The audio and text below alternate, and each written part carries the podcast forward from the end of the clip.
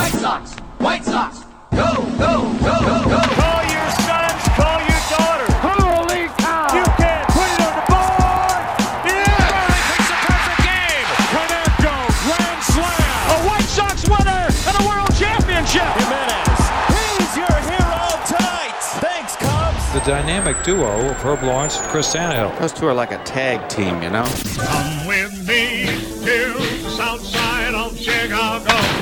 Hi, this is Jim Thome, and the best White Sox talk is on Locked On Sox podcast with Tanny and Herb. Tanny and Herb. Hello and welcome back to Locked On Sox. My name is Herb Lawrence, and sitting at his palatial estate in the city of Chicago, it's Chris Tannehill. Chris, how's this evening treating you? Oh, and the city beautiful, as Hawk used to say. Well, I think we can hit the button tonight. Uh, the Sox won something, isn't that right, Bill Walton? The White Sox win. Print the banner. Line up the parade. Michigan Avenue on the Studs Terkel Bridge, Division Street. Let's go. Absolutely. Uh, Jose Abreu is your 2020 American League MVP award winner. Uh, what a crazy year. What a great year for Jose Abreu. We'll talk about the year he had in general and also his White Sox career, his improbable uh, journey to the White Sox stardom. But also in this episode, we have uh, some audio treats for you. Jose Abreu was asked in his teleconference following winning the MVP award, he was asked about Tony La Russa. And also, I have prepared a very special 2020 MVPito season montage for your your listening ears to feast on tonight. So, so we'll bring that to you in today's edition of Locked On White Sox as well. Uh, but yeah, so let's just get right to it. Jose Abreu, the first White Sox American League MVP in 26 years. Frank Thomas, of course, did it also in a shortened season, in the strike shortened season of 1994 and he did it in 93 as well. He uh, Jose Abreu is only now the the fifth time the White Sox have had an American League MVP award winner. So you've got Big Frank doing it twice, Nellie Fox, Dick Allen, and now Jose Abreu. Your thoughts on his season in general, Jose Abreu, like your, your takeaways from his 2020, and what were your first reactions after seeing him sitting there uh, and when the name was called by Josh Donaldson that he was the MVP? What, what was like the first thing that popped into your head? Um, just this a remarkable journey from being a guy in Cuba dominating down there, his story of leaving that country onto the cover of darkness, danger that was lurking everywhere, him eating his passport in the uh, airport airplane uh, bathroom, all these things just go through my mind, and then remembering his rookie year, which was awesome. It's just you burst into the scene, won the rookie of the year, and then the struggles later in his career, and I'll put those in quotes struggles. He just wasn't the player he was with his rookie year, and then this year he was the player he was his rookie year and more. And the fact that a White Sox player, like you said, it's 26 years since they last had an MVP, and that was Frank Thomas. We were kids, so we're like, oh, this thing happens every year. 93, 94, this is just happens. This is what happens to good teams like the White Sox. And we know better that, you know, the White Sox don't win this award every year. And to have the guy that is the best player in the American League on your team feels good. Yeah, I remember. You know, Frank Thomas in 1994. I mean, you know, basically, you could have told me he you could walk on water, and I would believe you. I mean, uh, you know, obviously, uh, you know, Big Frank being my favorite player of all time, and and it kind of taught me lessons about baseball. Getting to your to your point you just mentioned there, like you know, my my guys were Frank Thomas, and of course, growing up in Chicago, was a big Michael Jordan fan, and you have Michael Jordan just every year going out winning, being excellent, and Frank Thomas keeping up sort of that pace on an individual scale. And you think that that'll last forever. And Frank Thomas is obviously a Hall of Famer, but he never won another MVP award. Um, you know, I saw Jason Giambi on this list as one of the only other first basemen to win. Uh, Giambi in 2000, who of course stole the MVP award from Frank Thomas that year, and then Justin Morneau uh, in 2006 winning one. But yeah, it, it goes to show you, like you know, n- nothing is guaranteed in this game. We talk about it all the time. But Hey, can I speak to that Jason Giambi thing before? Please before do. we close, it's because people put so much weight on September. Like Giambi had a good September that where it carried the A's to the playoffs. It's so infuriating because having good games in September, while it seems awesome and it seems like this person is coming up clutch. Those games in September count the same amount as they count in April. So to put extra weight on September games as if they're bigger than the other ones is ridiculous. That's what they did with Jason Giambi. That's how he overtook Frank and the steroids that he was taking. oh yeah, and, the steroids. This year, this year they tried to take it away from Abreu again. that same reason. Jose Ramirez. Wow, what a September he had. It's it's the whole season. It's not just a great September, and he did have a great one. But September is not more valuable than April, than May, than March. Uh, whatever month you play regular season baseball games in, it's the same. Yeah, so you know, Jose Ramirez had a, a great September there, and people thought that he was gonna, you know, you you called it last night, stealing the election. You, I, you know, I was worried about that because he was just on fire. We certainly saw him as, as White Sox fans enough in September to think, oh, maybe you can give Jose a run for his money here, but it was not the case. So let's break down the voting real quick. Uh, before we sort of walk you through the career of Jose Abreu in a White Sox uniform, everything that led up to this point. So 21 first place votes for Jose Abreu, Jose Ramirez with eight, and DJ LeMahieu with one. And I had the feeling before this award ceremony got going, I was like, oh my god, they are gonna they're gonna give it to DJ LeMahieu because the They tried. they the, the stats that they were showing um you know they, they showed batting average and they showed ops and you know they highlight the stats that that stick out for the three candidates and i thought they were going to do the old New York thing and, and steal it away from Jose Abreu and give it to DJ LeMahieu. Did you have those thoughts too when you when you saw yeah, that? like yeah, they were like, "Hey, he led the league in average, and he led the league in went war uh, what that weighted runs created plus." So he, a New York guy, should get the award. And I was thinking, I've been thinking that for a while. Like they're gonna give it to somebody else, and I'm glad I was wrong because they didn't deserve it. I mean, they had good numbers and understood, but Abreu was consistent throughout the whole regular season. He was great throughout the whole regular season, while Jose Ramirez came in late and DJ had surged himself in the late months, where he overtook Tim for the batting title and then just kept on hitting. I think Jose is a testament to leading the league in RBIs and hits. I think we've seen that only four people have done that in the history of the game, um, American League. So it was like Jim Rice, Yaz, and I think Ted Williams, maybe, or somebody else. I got the third person wrong. I think it's two Red Sox and then some other guy who's not a Red Sox after that. But um, yeah, it's a very but but very, lineage, uh, but, but still right there, that's lineage with with Yaz, Ted Williams, and Jim Rice there, and we sort of have the parallels with the White Sox with with Jose Abreu, Paul Konerko, and Frank Thomas. But yeah, uh, you know Jose just with, with his his final numbers for 2020. Um, before we get to more of the voting uh, things here, um, played all 60 games, notably the 76 hits, led the league in hits, 60 RBI. You, people could care or not care about that. I, I, believe it means something. We talked about that at length. Uh, 317 batting average, 370 OBP. 617 mm-hmm. slugging percentage, good for mm. a 987 OPS, and 148 total bases uh, with a OPS plus of 166. Um, just just a, a, great year for Jose Abreu, and to, to, there are some other White Sox here in, in the uh, in the AL MVP uh, runner-up category. Um, the closest one to, to, Jose Abreu was TA. Now TA found himself one, two, three, four, five, six, seventh on this list.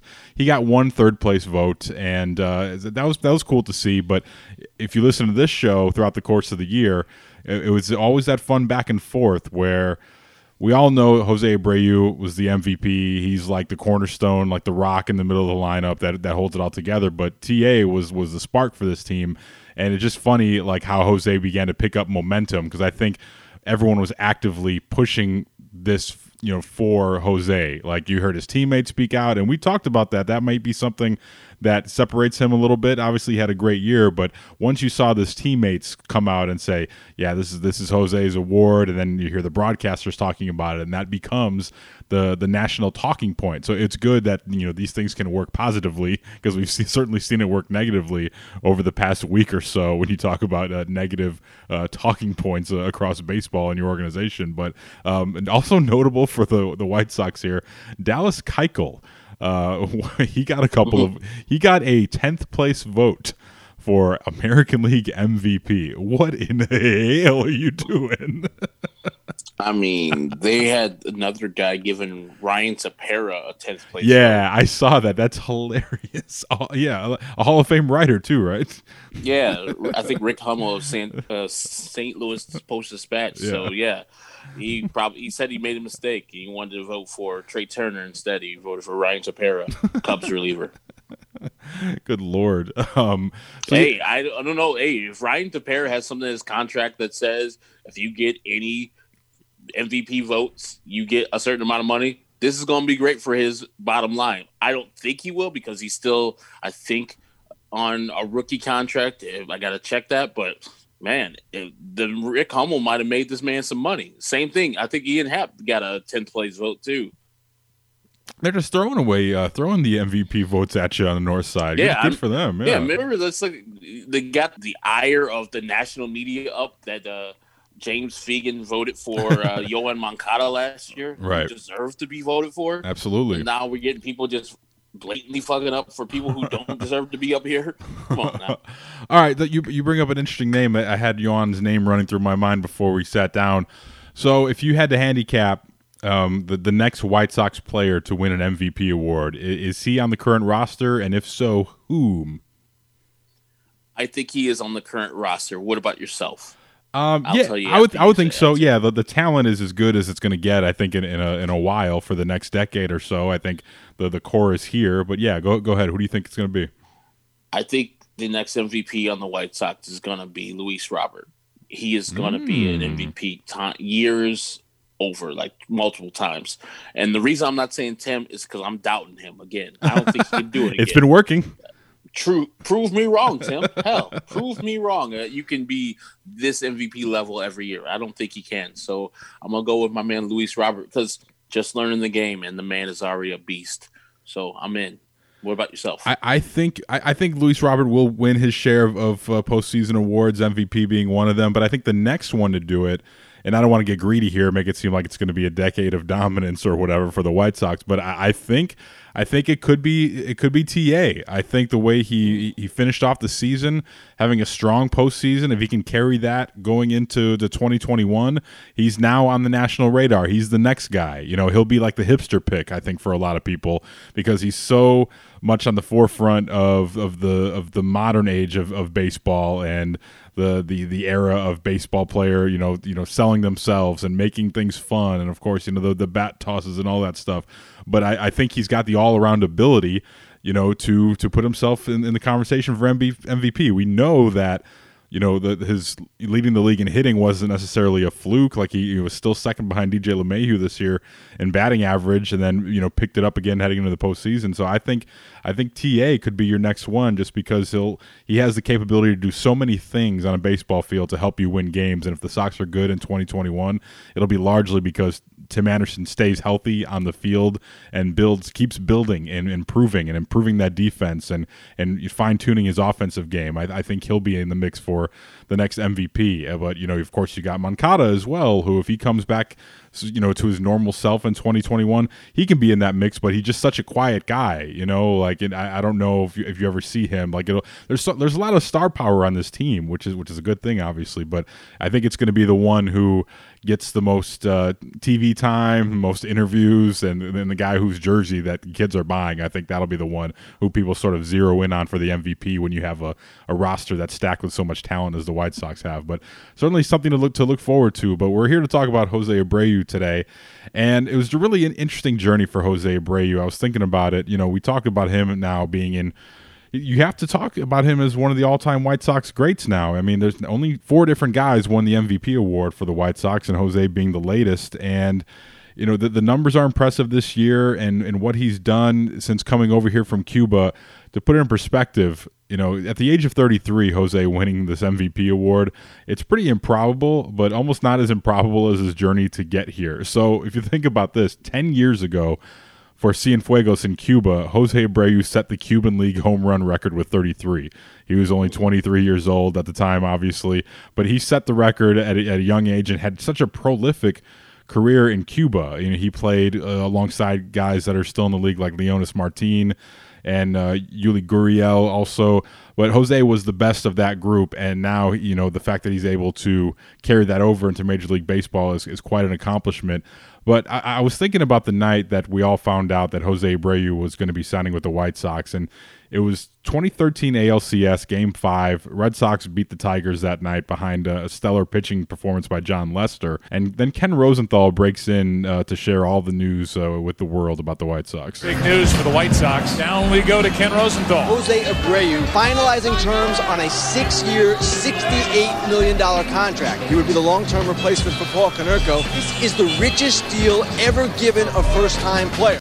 So it was kind of cool that night to break into a, national game, an ALCS game, and have the White Sox be the topic of conversation. And I think we all thought, hey, you know, that was the biggest contract the White Sox had ever given out at that time. And it took them, uh, what would that have been, five years or six years before they gave it out to uh, to Yasmani Grandal.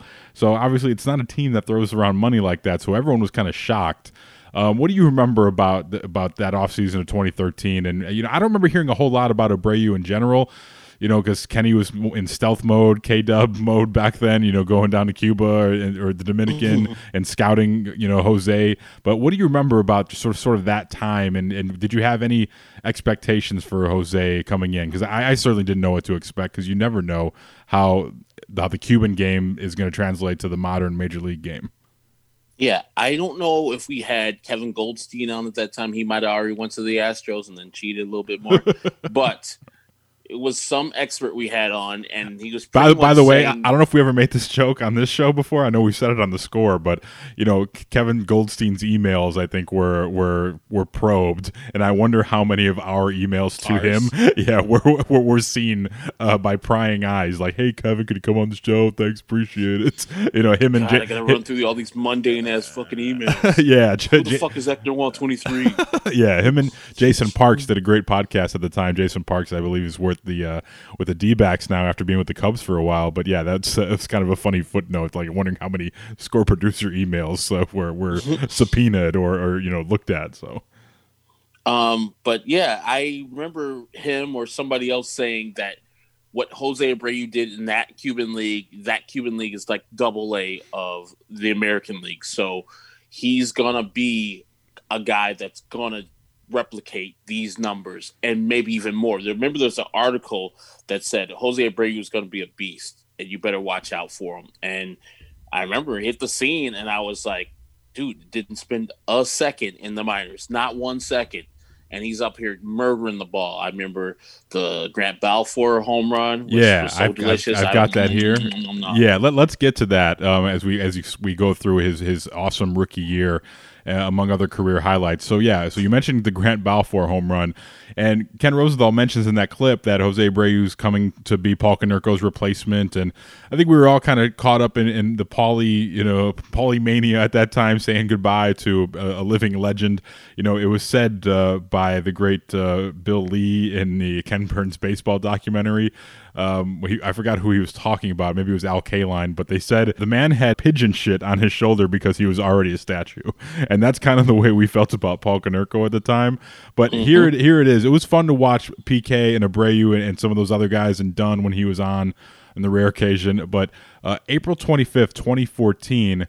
Um, there was in the ninth inning, Sox load the bases. I believe Paul Konerko got hit by Grant Balfour to get on base for Jose. There was there was a, there was a back and forth there. Grant Balfour being one of the great um, great adversaries in White Sox history. Uh, it a very very bad history, a very short history. Uh, but there was always seemed to be Grant Balfour right in the middle of it. And Jose Abreu comes up in his rookie season, only 24 games into his rookie season, and he has what was one of his signature moments of his career. That ball hit hard. Get over his head. Way back. He looks up. You can put it on the board. Yes. Yes. Yes. A grand slam by Jose Abreu, and the Sox win it nine to six. Our kids just will not quit. So at that point, it had been six seasons since the White Sox made their last postseason appearance, and that was the first time in a good five or six years where I mm. where I felt some excitement around the organization, and you just f- had that feeling that Jose was going to be a special player, and it took another six years for that feeling to be matched. I think you know after the the rebuild and and the the, the dwindling away of, of the, the little mini core that they had with Sale and Quintana and Eaton after and, and Abreu, but after that fizzled out, it was a lot of dark days. So it was it was few and far between. But that moment early on for for Jose was one of the signature moments of his career. Yeah, and like I things like that didn't really happen for the White Sox in that period of time. I yeah. know the couple years before we had competed in 2012, but like I felt that home run was signifying something special. At the time, I remember it was uh, him and Avi Garcia, and it was like the first early parts of Avi Garcia's White Sox career. I think eventually he got hurt in Colorado, where I think Jose Abreu hit his first home run ever. I think. Yes, I remember. I, yeah. I recall, I remember a lot of I firsts because I'm a sentimental bastard. I was there for Jose's first hit, opening day of 14, and yeah, his first home run was in Colorado, where, where everyone hit a home run that night. They they beat the shit out of the Rockies that night. Yeah. yeah. And yeah, and that's where Avi got hurt for the year. That's where he was like diving at first. The next day, I think. Yeah. Don't do that shit anymore. So, um, yeah. So it, that just like signified like I'm here the the pressure doesn't get to me. I stay relaxed in so-called high pressure situations and I serve every ball to right field if you're going to throw it that way. It was like a high fastball away, and he just murdered that pitch. And to hit it off of Grant Balfour, who had disrespected our guy Aldo uh, Cabrera a couple years before uh, during the Tampa Bay Rays uh, AL championship run, just made me mad at that time, and to do it off of him, mm, it was so delicious. I I couldn't loved it. I couldn't have loved it more. Absolutely. So Jose Abreu finishes that season um, hitting 317, OBP of 383, slugging 581, good for an OPS plus of 173 and a 964 OPS. Uh, he's an All Star. He was fourth in the MVP award that year as well. In addition to being the Rookie of the Year, he is one of the few guys to win Rookie of the Year and then go on to win the MVP award. And the others were Freddie Lynn in 1975, Ichiro Suzuki in 2001. They, they of course did it the the same season, but yeah, it's it's very few and far between uh, for guys to do that. It doesn't happen as much as you'd think. Um, but yeah, just just an amazing uh, career for Jose Abreu in a White Sox uniform and for a guy like him to go out there every day and, and just perform and not to mention all the personal things that were going on in his life after mm. coming over from Cuba that, that we've talked about recently on the podcast, you know, before there was, you know, people could come over legally and he couldn't see his family and had to, had to be a, a lot for him. And he still came out every day when the bell rang, he was ready to go, always prepared, always outworking everyone else, leading by example, even as a, as a younger player uh, for the White Sox, and now it's starting to finally uh, pay off. I think for him for for being persistent and sticking with it. Um, we're to take a quick break here, and, and when we come back. I've got an audio treat for you, and we're going to hear Jose in his own words, or in Billy Russo's words, I should say, uh, about Tony La Russa. He was asked in his MVP teleconference about Tony La Russa. So we'll be right back after a brief word from Built Bar. Built Bar is the best tasting protein bar ever. And somehow the new and improved Built Bar is even delicious-er. They've got 18 amazing flavors, including six brand new flavors caramel brownie cookies and cream, lemon almond cheesecake, cherry barcia, carrot cake, and apple almond crisp. And of course, for all you Built Bar lifers out there that have been with us since day one, you know about the great flavors. My favorite, the German chocolate, but they've also got peanut butter, banana bread, milk brownie, salted caramel, so many others. Built Bars are covered in 100% chocolate. They're soft, delicious, and easy to chew. I've had a lot of other protein bars out there. Built Bar, by far my favorite. They are healthy, they're great if you're a health conscious guy or girl on the go, and they're perfect for if you're trying to lose or maintain weight while still indulging in a delicious treat. And let's face it, with everything going on in the world today, a lot of people are stress eating. So if you're going to do that and you want something sweet, Built Bars are perfect for that. Just keep them in your desk drawer at work or at home in your at home workspace. Keep it all right there for you so you always have a Built Bar at the ready. And now you can get a free cooler with your purchase while supplies last. So all you have to do is go to builtbar.com and use our promo code locked on and you'll get 20% off of your next order. Again, that's promo code locked on for 20% off at builtbar.com. Built Bar is the best tasting protein bar ever. All right, so Jose Abreu in his post MVP award teleconference with the media went on about uh, 20 minutes or so and you know it was it was it was just cool like just going back to his reaction i want to mention this before we get out of here. Just seeing him there after josh donaldson called his name just with his head down on the table sobbing because he was so happy and so emotional. And i'm an emotional guy and i'm a sentimental guy and that like that got you know got me a little bit emotional too seeing him react that way. It was just it was so cool. You know what i mean? Like a lot of guys act too cool for the room, but he's just he was just overwhelmed by emotions because you had to think all the things running through his mind just to get to this point. But I thought that was really cool. Yeah, it was very cool. Uh, that's what I was thinking. Like that he's thinking about all the people, how hard it was, how much work he put into that, missing his family. Like I remember the back in the day, like he didn't see his kid for years, like years. Like imagine a young kid too. I couldn't like in the flesh. I couldn't imagine coming to a place where you don't speak the native language and you don't have that many close contacts, no family, and you can't see your kid. And it's like you're still supposed to just do your job like nothing happened because we would have shit on him if he did, did do his job. You know, people would have dep- depended on. Him. He signed the largest deal in White Sox history at the time, so we don't care about all that extra stuff off the field. But now you think about it, that's probably why he was breaking down like all this stuff. And now I've reached the pinnacle of individual success in my sport. Unbelievable. Yeah, and he's such a, a family guy, so I, I love you know seeing his story play out. He points to the photo of his uh, of his deceased mm. grandmother, which was really cool. That like that was before he even uttered a word. He just points to the photo, and and he, and he continues to to be emotional and then he talks about his mother like he's his mother's MVP and his mom. You know, we think about 79, we're going to think Jose Abreu for the rest of our lives as White Sox fans because that number's going up to the rafters and he's probably going to get a statue because Jerry loves him so much. Jerry Reinsdorf notably gave Jose a ring for hitting the cycle, which I was there that night uh, on the south side when he hit that cycle. But, was that versus the Rockies too? Um, you know what? I don't remember because you know why it's funny because uh, I don't even remember like in the moment like not like realizing that he was that he had a cycle going. Because it's just it's so unconventional for someone like him to hit one and all of a sudden like you know I think it was a uh, I, I think it was a, a triple uh, they got yes. him the cycle. And I thought everyone was just excited because uh, first baseman hit a triple, but then you realize shortly after that it was a cycle. And I remember, I don't know why I got one. I think maybe the Sox sent it to me just you know to the score, but I have a magnet down here on my beer fridge commemorating Jose Abreu's cycle, and then Jose Abreu gets a ring from Jerry Reinsdorf. So you know, so it was versus the Giants.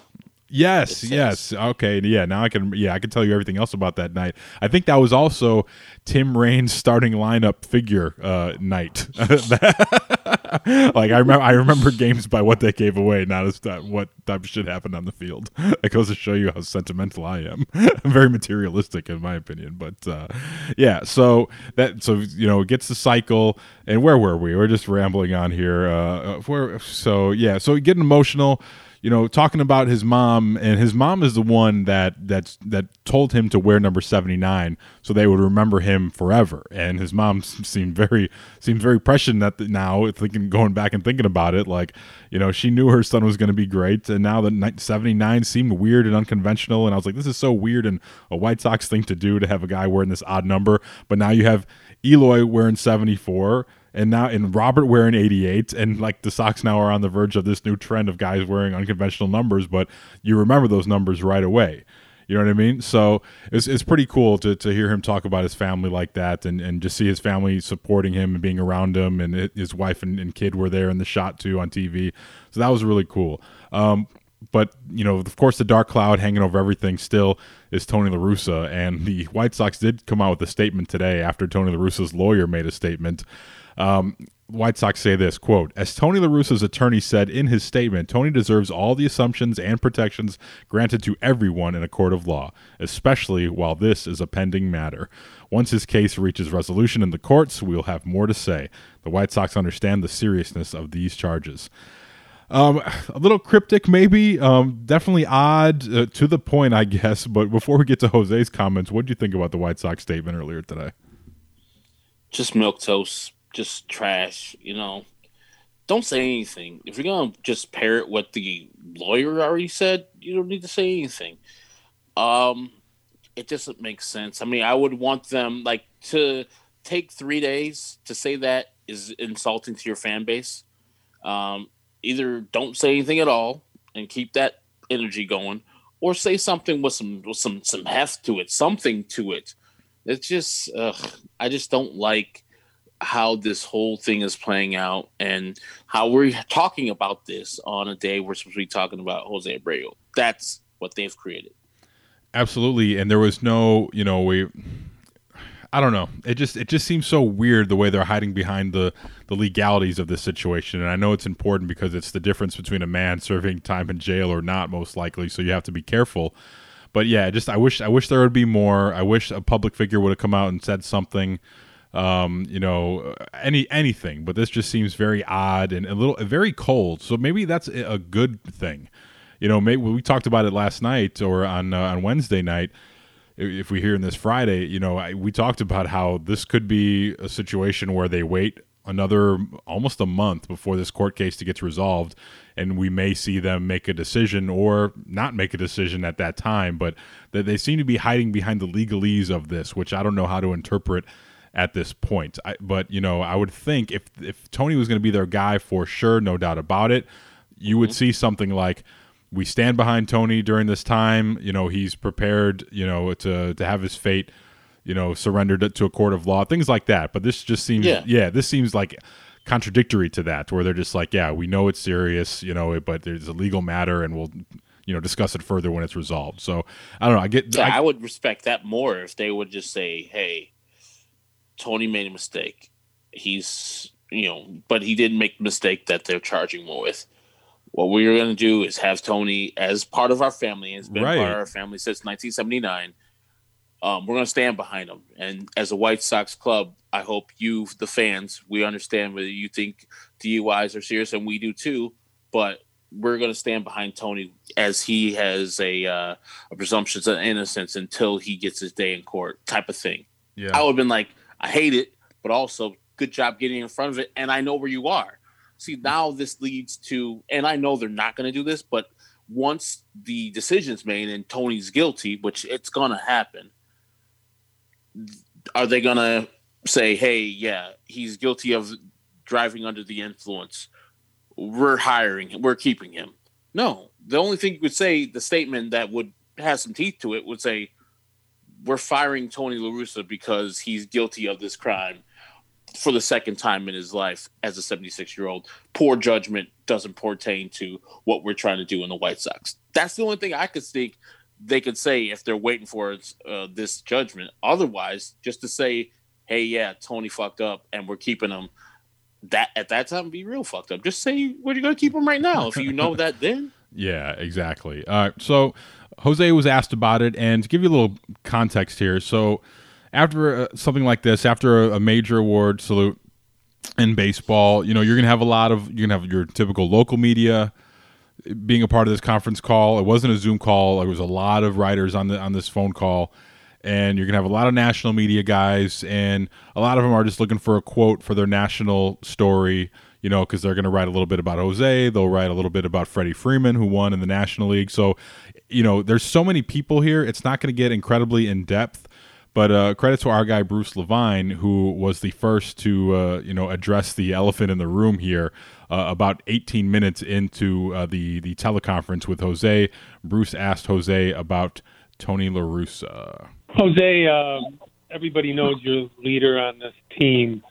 Do you uh, do you feel responsible after winning this award and being this leader to uh, help the new manager Tony La Russa to be able to communicate with everybody? And uh, do you feel that this is going to be a good thing for the White Sox? I cannot question if Tony is the right person for this number or not. That is not my call, or you know, and you know, I can say one thing or another just because people want me to say something. What I can say is that Ricky was a great manager. He was a great person. He helped me a lot, and uh, I, I, I was pretty honored to be part of a team that that he managed. Uh, at the same time, I'm really excited to have the chance to play for a manager like Tony La Russa. I think we have to wait to see how this goes, and uh, you know I can't really say much about it, but I'm, I'm excited to have a manager with the history that Tony has. So I should note that's Billy Russo. I, I took out Jose's uh, part in Spanish. You know, I know we do have, have Spanish speaking listeners, but just for the sake of time, I got right to uh, Billy Russo's translation of the answer. So, you know, not a you know, not an over the top endorsement, but I, I think you know Jose's played for two managers in his career, Robin Ventura early on, and then Ricky Renteria for the majority of his career. So obviously, there's still a lot of love for Ricky in that clubhouse. So I don't expect. Mm-hmm you know, Jose. He's just Jose's a class act. He's I don't think he's not the type of guy. He he picks his spots. You know, he he only broke bad on the front office one time. That was at the trade deadline in 2019 when he was talking about you know, hey, we have guys here that can help like Luis Robert and things like that, and you know, make a trade to to help this roster out a little bit. And the Sox didn't do anything, but you know, he's not a guy that's going to break bad, and he's not the guy you want out there per se to to speak on the the state of your franchise because of the language gap and he's just he's just a classy guy and he's not going to go out there and and make waves but it is kind of telling there you know doesn't sound like La Russa's spoken to to Jose I would I, I, am interested to see if we see that floated out there like Tony La Russa reached out to Jose Abreu congratulating him on his MVP award. We know Tony speaks Spanish. It would be the right thing to do. Um, I think I think you got real problems there if, if Tony doesn't reach out to Jose Abreu, and that's maybe not be something that you that you hear, you know, or you or you see reported. That may be something that just happens, and you know we may never know about it. But I, I think they'd be well served to float that out there if indeed it does occur. But you know, I know it's kind of tough. But what did you? What was your take on hearing what Jose Abreu had to say? About you know, sort of, uh, he doesn't know if, if Tony La Russa is the right guy or not, but but he loves Ricky and he's excited to play for Tony. Um, it was more than I was expecting to get from him. You know, at least like something other than "Hey, I can't answer that" type of thing. But yeah, showing his love for Ricky, which of course, yeah, he's uh, Ricky treated him really awesome, and I'm sure he was like a mentor and a guy who can uh, help him in his career. A young uh, Latino guy like himself, played in the league, understands what's going down, and to lose the guy, especially after reaching the playoffs, is probably a shock to them all. And then to replace him with this guy with all these troubles, I'm sure Jose and a lot of people are like, why we lose the guy that was doing all the stuff that went through the hell with us, and now we're at the pinnacle? You want to leave him off the, you want to leave him out on the side of the road. Um, so I'm probably, you know, I'm I got. He didn't say a lot there, you know, didn't really denigrate the hiring of Tony La Russa. He didn't you know, uh, uh, give you any clues to how he's feeling, but he said more than I would think that uh, somebody would say. Like they would instruct him, "Hey, don't say anything about it. Just you know, say happy words about Renteria type of thing." But uh, I'm glad he said what he said, and you know, I'll I'll be looking forward to if Tony La Russa does reach out to him because this is a perfect opportunity. If he already hasn't, I mean, seriously, you got hired like a week and a half ago. Yeah, we're recording this um, Thursday night. It's it's nine forty one Central so Time. Two weeks ago, then, th- th- Thursday night. He's been hired for two weeks, and so far the the MVP award's been handed out for for about four hours now at this point. Um, so, so Jose Abreu should have gotten a phone call by now by Tony oh, La Russa. Yeah. Absolutely. Yeah, and so yeah, I would I would um, think that Jose would want that. He would want his new skipper to give him some reassurance as a guy like most of these guys who love Ricky and see you as that stepfather who's dating his mom now. You got to ingratiate yourself to the kid and show him that you're worthy of the job that you have currently. And, you know, you're not there to replace Ricky. You're there to do a different job than what Ricky was because these guys, most of them grew up with Ricky under his tutelage. So, just at the very least, just to reach out to these guys to soothe that, introduce yourself. That's what a leader does. And we pretty much had problems with Tony Russo from jump on different different issues that didn't have to do with in game stuff, but now this uh, DUI thing, the in game stuff really comes to the forefront because you're a 76 year old man making same mistakes you made uh, 13 years prior, where you said you weren't going to do it. And believe me, guys, he's only been caught twice drunk driving. He's drunk drive, drive, uh, drunk driven for a long time, if he's still doing that 76. So we'll wrap it up here, and I've prepared a special audio treat here. Jose Abreu, your 2020 American League MVP. He's the first Cuban-born player to be named MVP since Jose Canseco, only snitching because he finished back in 1988. Every time, like there was a thing last night on Twitter, like what Rick Ross line do you, you know, do you blurt You out? always say? that. Yeah, that's it's uh, it's that it's that one, and it's phone ringing. Got to be the Mexicans. Uh, but every time I think of, of Ho- Jose Canseco, I think of Rick Ross. Um, so Jose Abreu also, it's only the 15th time a first baseman has won the MVP award in the American League. Um, the first since Justin Morneau, White Sox legend, and uh, the aforementioned Jason Giambi. So I prepared a special audio treat uh, on our way out here. Uh, you know, very seldomly do I flex the the audio skills on this podcast. It's uh, you know, it's uh, it's my bread and butter, as Tony Soprano would say, in, in my radio career. I, I do it every day on six seven 670 The Score, but uh, I figured I'd do it tonight to, to celebrate this because it doesn't happen a lot. It's not since 1994. But before we get out of here, before I play this little Jose Abreu tribute montage for 2020, this will be our last time recording this week until the mailbag on Monday. So, how can they get a hold of us for Mailbag Monday? You need to email us at lockedonsox at gmail.com. Lockedonsox at gmail.com is our email. Send your questions, your comments, whatever you want to send. Doesn't have to be about baseball or the White Sox. It could be about anything. We'll read them. Not all of them make the show. So send them down. Please do. And just real quick, you know, I hope you guys have a great weekend.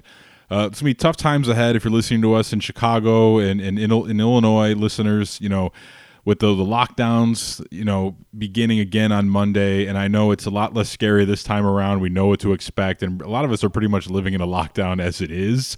Um, it's things are uh, have not been the same since March, but just you know, stay with us. And if you need to talk to someone, do so. And you know, if you need to shoot us a note just to check in, I, I'd love to talk to you guys. And i- if you can, support your local businesses out here, man. Like there's a lot of great places wherever you're listening to us that that could use your support uh, restaurant wise you know it's it's they're going to be closing down you can't eat inside and as the weather gets cold out there you're not going to be able to eat outside either so i know i've been trying my best to, to hit all of the uh, local establishments uh, in eateries that I, that I like to frequent. And you know there's it's a lot it's a very polarizing topic because they want to stay open but people think that just because they want to stay open that means they care about money more than lives which is not true. Like there's lives of people that work in those restaurants that that you know they they need this income to survive. And I know it's nothing close to when business is thriving and people can eat indoors in their in their establishments but try to help out your your local spot and order takeout from them a couple times a week spread the the love around try a new place that that you've always meant to try uh, if you if you have the means and, and eat out uh, more often, you know, i- in the next few months, and just try to be safe safe out there, man. We're, we're thinking about all you guys that are affected by this, and and things will get better, man. We just got to stick it out this winter, but we're thinking about all you guys and our and our people in the service industry for sure. And I know a lot of people have a lot of difficult decisions to make around the Thanksgiving and Christmas holiday, so make smart decisions. Um, but you know, I, I, I you know don't let government run your life, but just use some common sense and be safe if you're going to get around family members like quarantine ahead of time and that'd be and then quarantine after the fact you know if you have the luxury to do that. So yeah i just i just wanted to put that out there you just you know to keep your head up out there chicagoans and people listening uh, abroad you know it's it's gonna be it's gonna be tough but you know hopefully we'll be back at the ballpark uh, in, in april. So that's all i got before we get to this abreu tribute. Anything else you want to add to that herb? No, you said it perfectly. So for Chris Tannehill, at Chris Tannehill on Twitter, me, Herb Lawrence Ecknerwall 23. The show is at Locked on Sox. So as I usually end it with, you know, Locked on Sox, but of course, we got a treat right here from Chris Tannehill and his great skills. So I bid you adieu. Batting third and playing first base, number 79, Jose Abreu. When he was in Cuba, he had the nickname Pito. Jose Tart, left Rookie of the year to where he is now. He is an RBI machine, one of the elite players, one of the elite hitters in the game. Jose's been pretty much locked in this entire season. Oh, that ball's hammered. Way out of here. Bring him home again. Goodness gracious. Jose Abreu, is this your MVP, AJ? No doubt. Oh, one more for the road. Bring him home again. It's still bouncing around.